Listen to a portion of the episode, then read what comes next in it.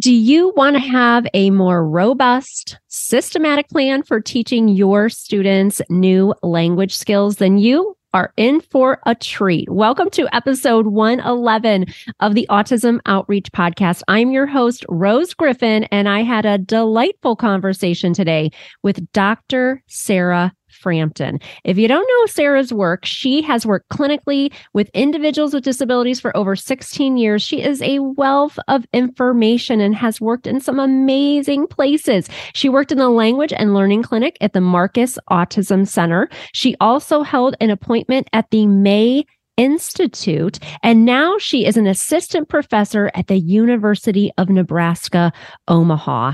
And she has research interests related to teaching new skills to individuals with and without disabilities. She's published over 25 articles across the major behavior analytic journals and serves on several editorial boards. She's really a wealth of information today. And we talk all about a topic called matrix training. If you haven't heard of this, I suggest you'll listen to the entire episode for the full duration. It is going to help you so much with your language intervention. Without further ado, let's start this episode. You're listening to Autism Outreach Podcast, a podcast full of ready to use strategies to help those with autism strengthen their communication skills. Here's your host, Rose Griffin of ABA Speech a speech therapist and board certified behavior analyst who shares tips you can use in your next therapy session. Thanks so much for joining us on episode 111 of the Autism Outreach Podcast. We have an amazing episode for you today. Today, we have with us Dr. Sarah Frampton. Thanks so much for joining us. It's so nice to have you on. Thank you. It's such a pleasure. I'm a fan. Likewise, I'm having a fangirl moment. I was telling uh, Sarah before when we met, uh, we did a pre podcast meeting that I think that maybe I learned about her work at ABAI, which was a really, what seems like forever ago. It was in San Diego. It was my 1st mm-hmm. time attending that conference, probably my only time just because it's on Memorial Day weekend, which I do own a boat and I have three kids. So it's just hard. It is hard to get away that weekend. But I'm so glad I went because I just met so many people in real life that was just really cool. And I learned all about matrix training and, and some of your work. And so probably attended one of your sessions. And I was like, oh, yeah, this is amazing. This is exciting stuff.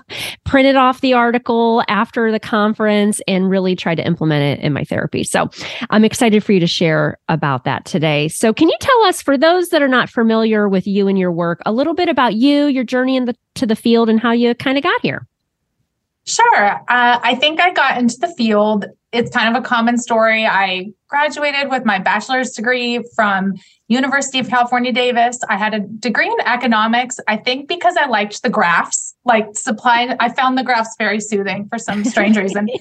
And then I had this spare degree in psychology, and I really didn't know what I wanted to do with it, other than I was vaguely interested in like helping people and finding a way to make a difference. And so with my degrees, I did what you did in the mid 2000s, which is you go on Craigslist to find a job, which of course is not really, I think, what people would do now. But back then, it was okay. Like you would not get murdered. It was all fine. Yeah. So I got this job as an entry level behavior tech at a wonderful ABA agency in the Sacramento area. Shout out to Hope Consulting. And I just fell in love with it. I mean, I think day of just in session, felt like this is this makes sense to me. This is what I mm-hmm. want to do. I just loved it. Um, the fact that we could kind of effortlessly move between playing and fun and then learning just felt correct to me, and I I just loved it. And so I was hooked, and I wanted to find a way to keep doing that.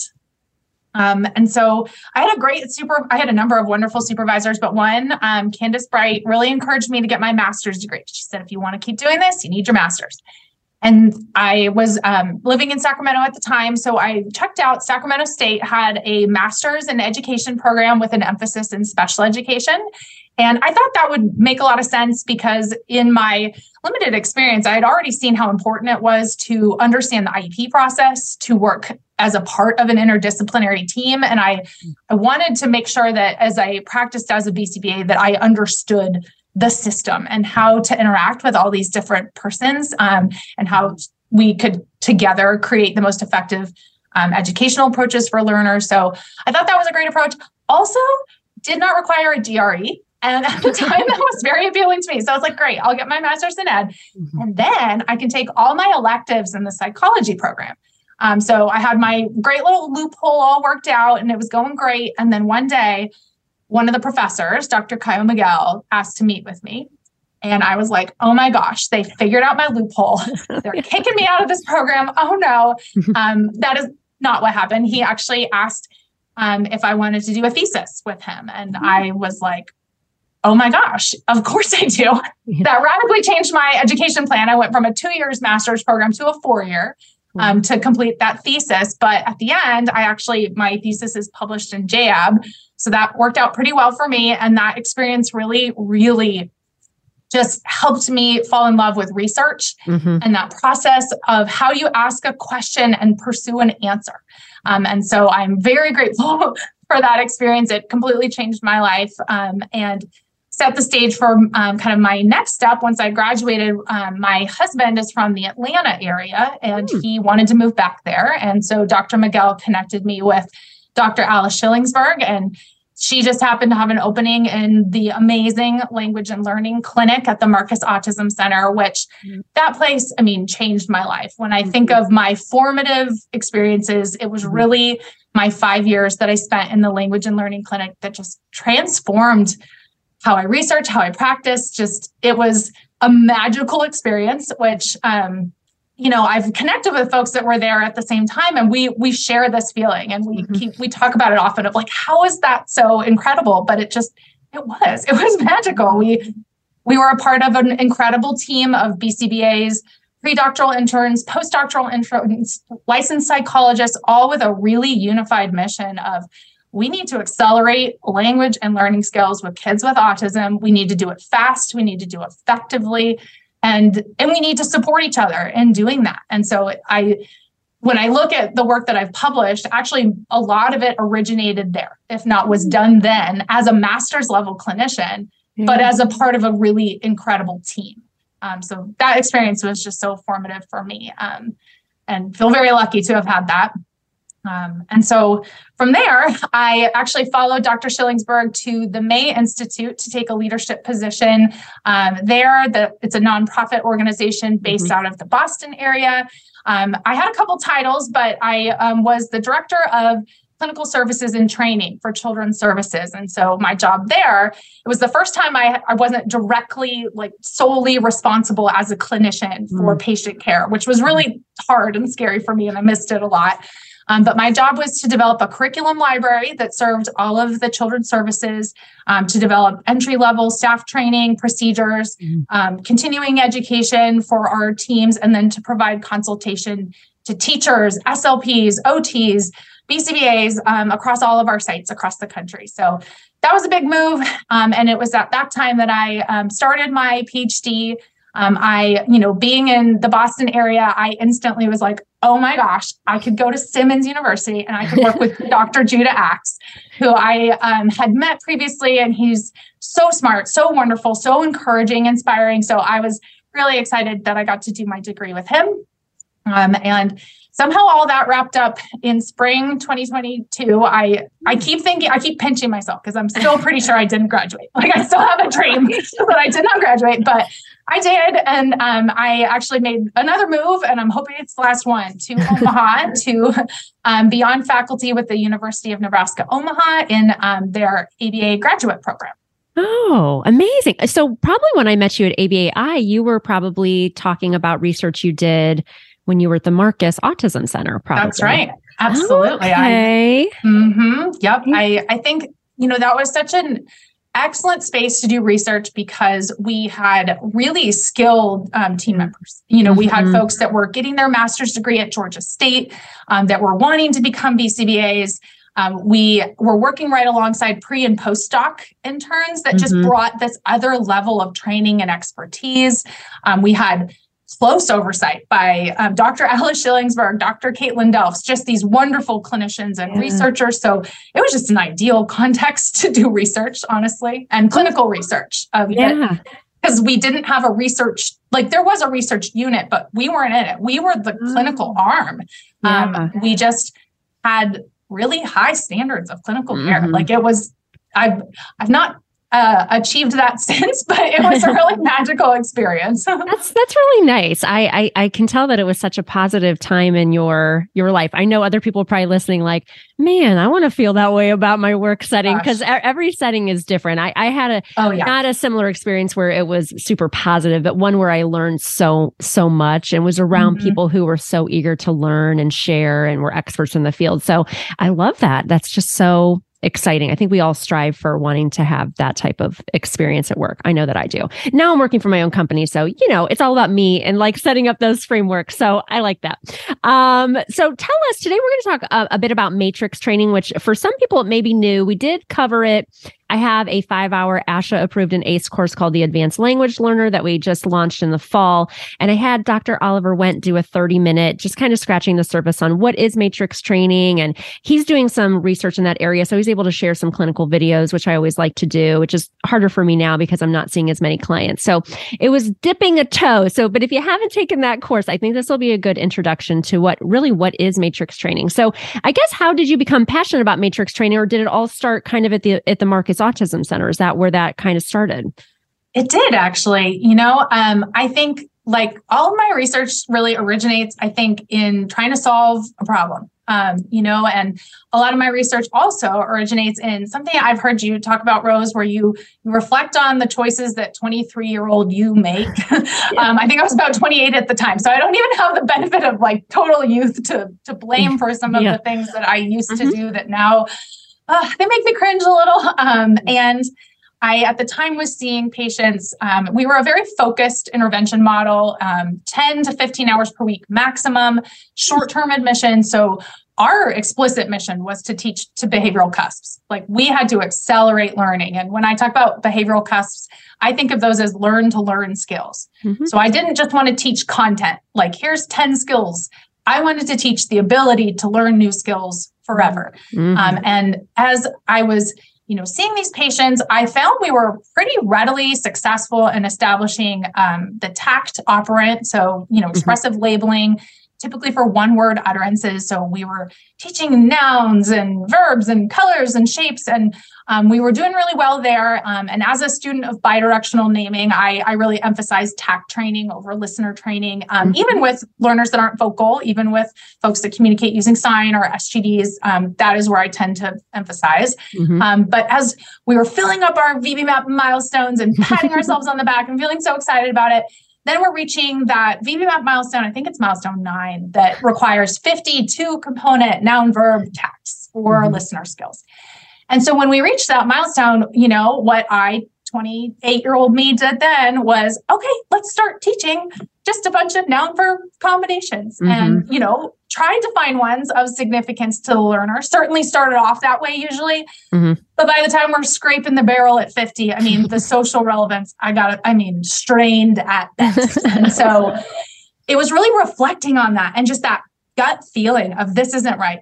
I just don't feel like this is right. I feel like I'm teaching to the test. I don't mm-hmm. think that I'm doing what was intended to be done here. And when I would watch my learners emit these trained utterances that I trained, I just realized how limited their expression was. They were mm-hmm. limited to what I taught them rather than being empowered to express and tact and describe anything that was of interest to them. So I just knew we were not hitting that mark of flexible generative utterances and mm-hmm. so that was the problem um, and you know being surrounded by the greatest minds and verbal behavior in the country just about we were all like acknowledging that problem and realizing we we didn't have a better way at the time um, so um, i actually attended a talk uh, from Dr. Chada Dixon, um, who it was on matrix training, but was something completely different, not noun verb tacting.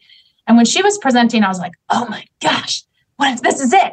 Yeah. Um, and I felt that light bulb go off. We could totally do this. And I was so excited. And then, of course, as I went back and I was like, I have this great idea, I realized, oh my gosh, there's somebody already had this idea. Like a bunch of people already had this idea. It's already been published on quite a few times. But what I think we did is we kind of took some of those studies that had been published on matrix training and we were trying to find a way of doing it that fits contemporary ABA service models. Um, mm. And I think that's so important because you know, we have limited time and little limited resources. And so mm-hmm. we were trying to kind of take what had been done, but put it in a format that hopefully could be deployed, certainly in our clinical setting, because we were a clinical setting, we weren't a yeah. research site mm-hmm. specifically. Mm-hmm. So we had to be able to do it in our regular practice, implemented by our behavior technicians. So that was kind of our, our tiptoe into it was look at the literature, see what's in there, and then find a way to take it and repackage it so that it could be done in practice. Yeah, I love that. That's so important because a lot of my listeners, most of them are people who are in the trenches who are practicing. I think that's why matrix training is so attractive because you do want your you want every child to have spontaneous language that is novel and is not everything that's just rote. So so for our listeners that haven't heard of matrix training, can you give us a working definition of, of what that means? Sure. Um, I'm going to ask you to visualize, if you will. I'm a very visual person, so I always have to have like visual aids and tables and graphs and figures. But um, if you'll kind of visualize a table, um, three rows, three columns, that's a matrix right there. Um, on the rows, you might have one component. Um, it could be a noun, it could be a color, it could be an adjective, it could be any component. I usually use nouns for my examples. Mm-hmm. So on the rows, we have three nouns dog, cat, horse. And then the columns are going to be another component. Again, I'm going to use verb as an example. So it might be eating, running, jumping. And so between those two components, when we look at our table, if we were to fill it in and combine each noun with each verb, we would have nine different combinations, you know, like three times three. We got some math going on there. So we have our nine combinations of those two components. Um, that is our matrix. Um, and so matrix training is kind of a misnomer, I've realized, because the training itself is not special. It's just like whatever way of training works well, use it. Mm-hmm. It's really like planning. So it's matrix planning. You design your matrix and then you strategically select what are the fewest number of targets I can teach so that I get blackout bingo. Like, I want to fill out that table completely. I want this learner to acquire every one of those skills, but I don't want to have to teach every one of them. I want to teach as few of them as possible.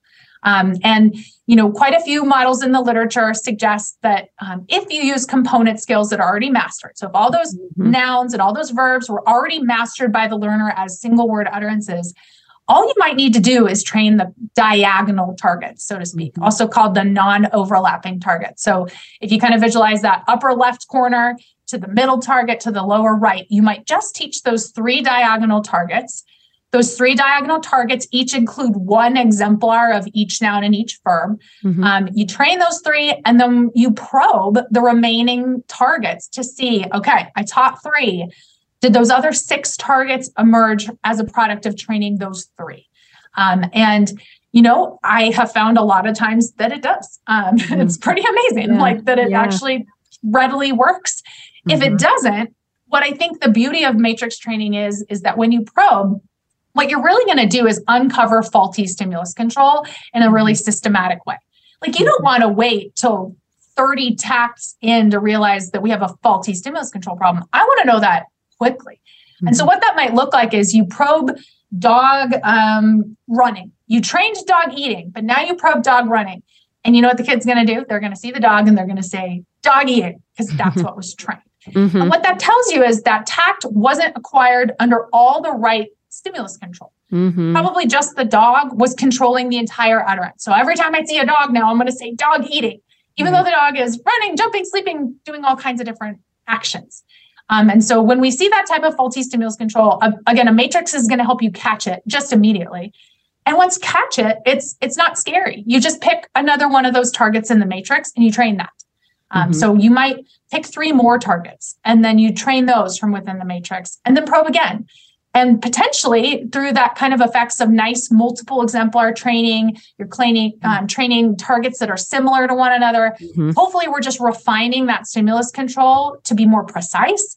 And now when you probe those targets boom there they are. Um, and um, you've kind of corrected that stimulus control issue um, and you're going to see a lot more targets now occurring without having to be directly taught yeah, it's so exciting. It's just, I, I don't think that people, well, and you know, I was in the schools for 20 years. I worked, you know, three days a week in the schools. Sometimes when you're a school based SLP, you are just reacting to everything that's in your environment. Like there's an IEP meeting. Uh oh, this mm-hmm. advocate's here. This I worked in a very yep. affluent district. And so it was extremely stressful and you can't always, but I like to talk about these things that kind of push us to practice at the top of our at the top of our game because yeah. when I heard you talk at ABAI, it reminded me it's not exactly the same, but I created the action builder cards, this product that I have. Mm-hmm. It's more based on on multiple exemplar training because a lot of speech therapists at least will get a set of verb cards and there's only one picture of eating, one picture of playing, yep. one picture of kissing.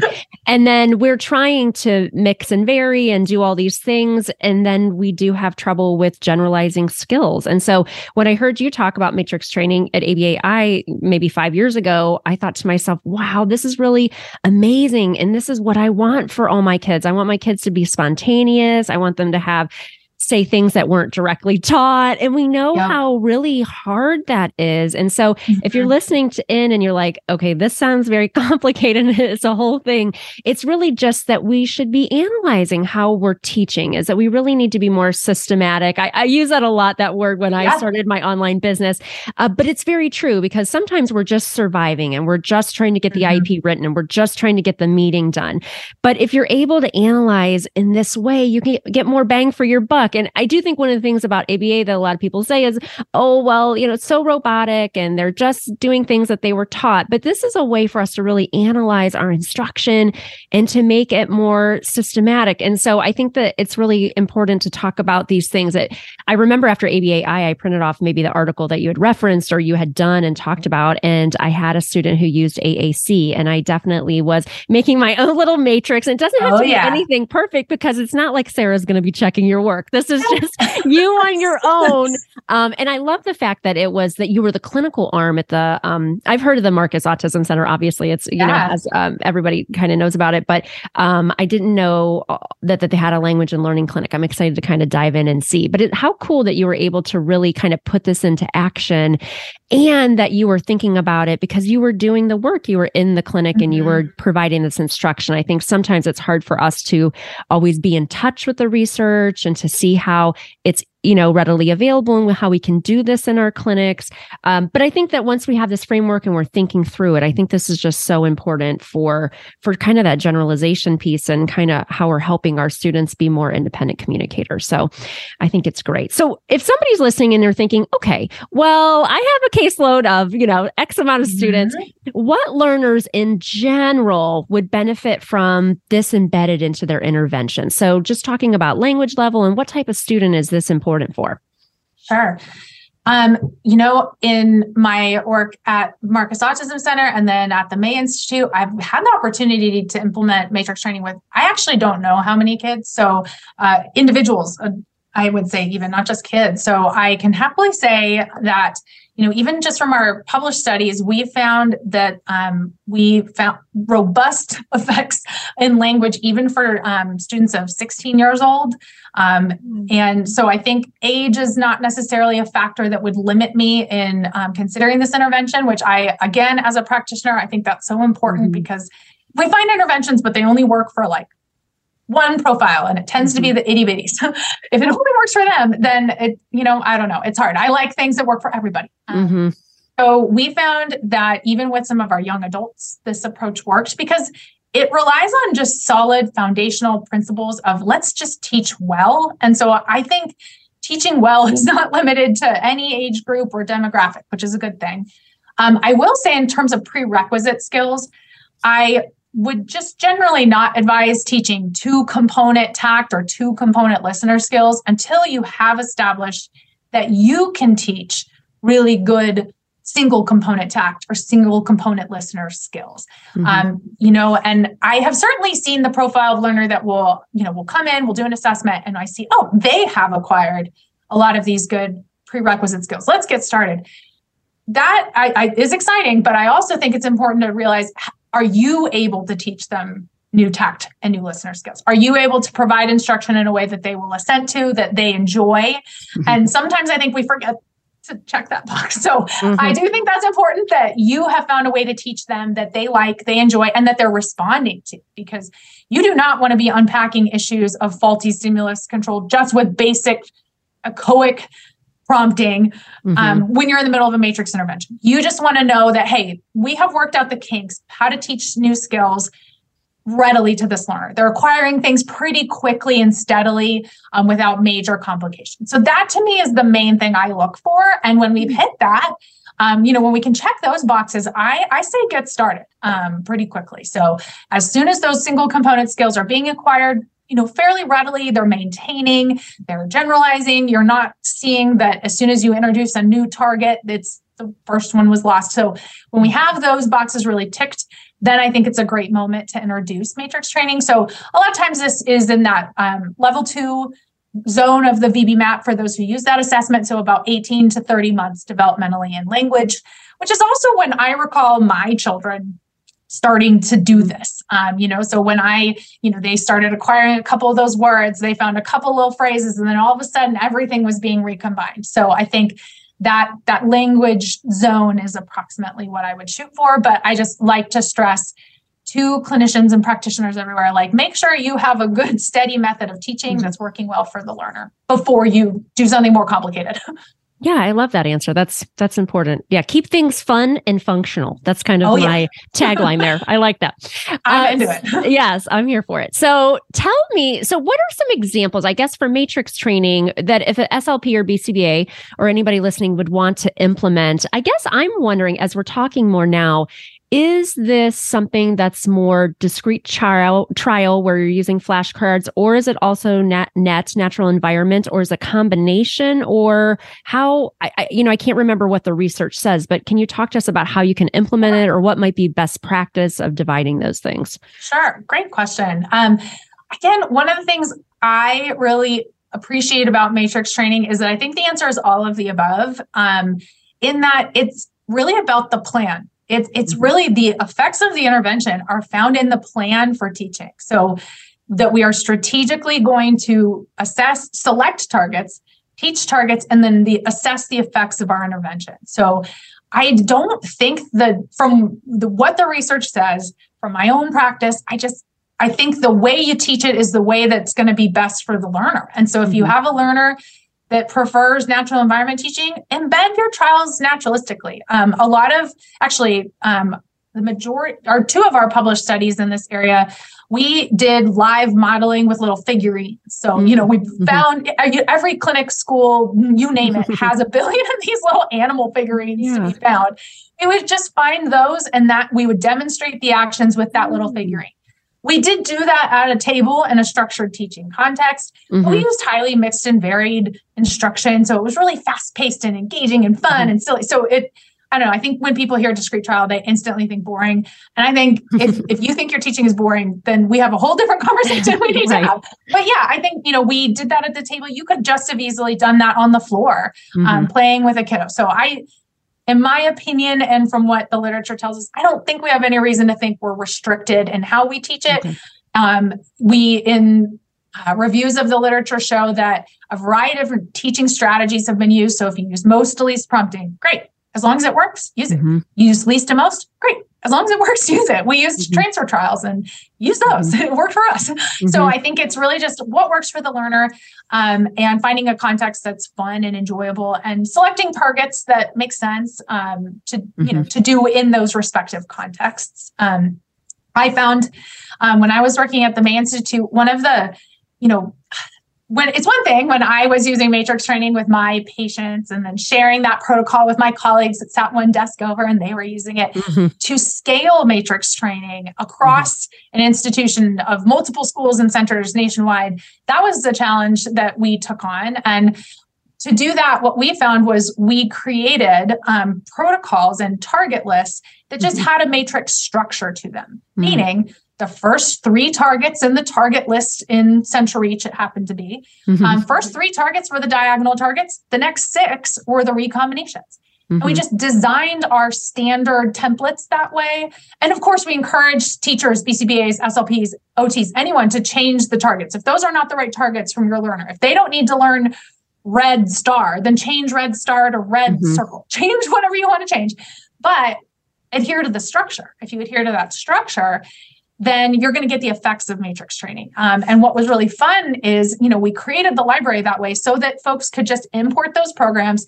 If they chose to teach the targets in that order, they would get the benefits of matrix training without mm-hmm. having to do all the planning and recreate all the matrix wheels and so forth. So I do think that is another option for folks that are working in those settings that have, I mean, big caseloads and so many needs and so many fires to put out is if you can create some kind of standard target lists mm-hmm. that can always be personalized, but if they don't have to be, then great, use those and just have the matrix structure embedded. Um, and I have seen the effects of that be quite robust. Um, you know, we may not have as close of an analysis as we would if we're going to try to publish in JABA, but right. that's that's not the standard of clinical practice.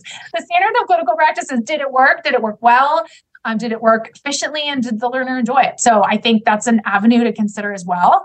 Um, mm-hmm. Is and um, Dr. Judah Axe and I put some work into creating a tutorial that we really hoped would literally, I mean, the goal was that a clinician an SLP, anybody could take this tutorial and hopefully mm. use it.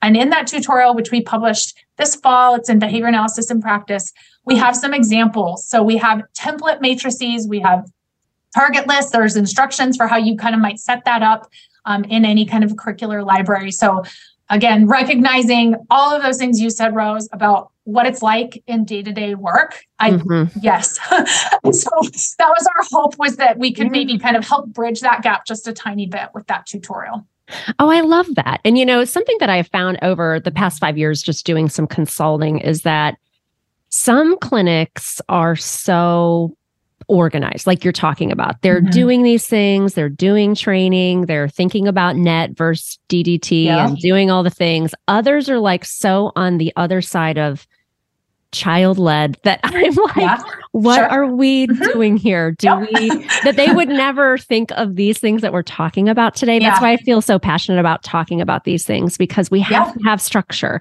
We have to yes. have some idea of what we're doing here. Actually, my I saw that you're talking. Are you doing the verbal behavior conference? Am I correct? And I sure that? am. Okay, uh, so we'll be talking about matrix. Okay, wonderful. So my supervisor actually owns Central Texas Autism Centers, Kelly Rich. That was my BCBA supervisor.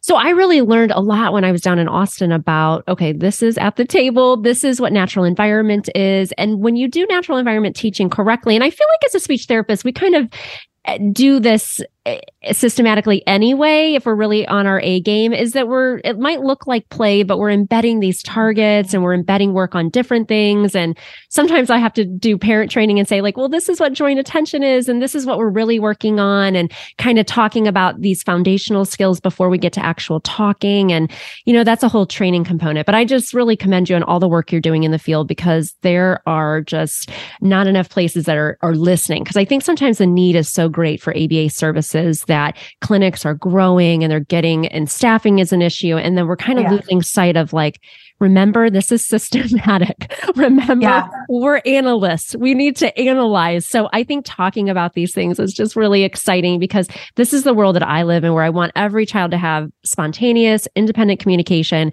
And Absolutely. the way that we do that is we stick with science, we analyze what we're doing, and we make sure that we have this framework for each child and who we're working with. And really, what I've learned too, you know, I first started, I talk a lot about SLP BCBA collaboration. But what I have mm-hmm. found is a lot of ABA centers really don't employ speech language pathologists. So I eh, we're an ACE provider too. So I'm doing more courses about these types of topics because if a BCBA is tasked with communication programming, I want them to have all the information that they would need and that's just kind of how it is. And a lot of ABA centers don't always employ speech therapists is what I'm learning. Here in Cleveland, Ohio, they do. I feel like that's the gold standard for everybody listening, but yeah, I feel like sometimes yeah, sometimes it's not like that. So I think this is really important for us to think about and this is definitely going beyond the task list. So I love this information. It's like so high level. Thanks for coming on.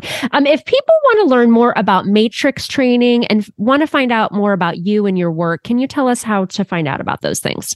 Sure. Um, you know, I am I'm on LinkedIn and a lot of my work um, is available on ResearchGate. Um, if you just shoot me a little message on ResearchGate, I'm I try to be quick and responsive to that. I will share anything that I've ever done with any person. So please reach out. Um, I think I shared a link to my faculty bio at University of Nebraska Omaha, and there's again some citations and things that I've worked on there. Um, and again my i again i feel that same passion and desire to help our field and broadly that mm-hmm. you know we can't just have a couple of these places that are these wonderful places of you know utopian practice of behavior analysis and collaboration with slps we need that needs to become the standard and so mm-hmm. i would love to assist anyone who reaches out to me um, i've actually gotten to do some collaborative and consultative work with folks even in mexico on implementing mm-hmm. matrix train, mm-hmm. training with a spanish speaking young girl so i i love any opportunity to connect with folks in practice because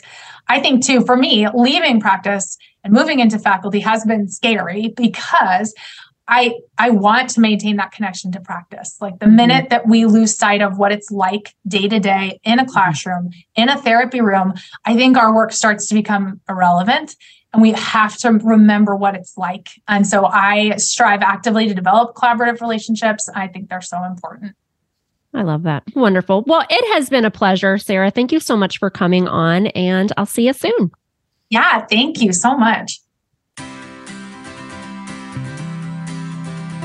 Thanks for listening to Autism Outreach. If you enjoyed the show today, make sure to subscribe so you don't miss an episode full of actionable strategies you can use in your therapy room.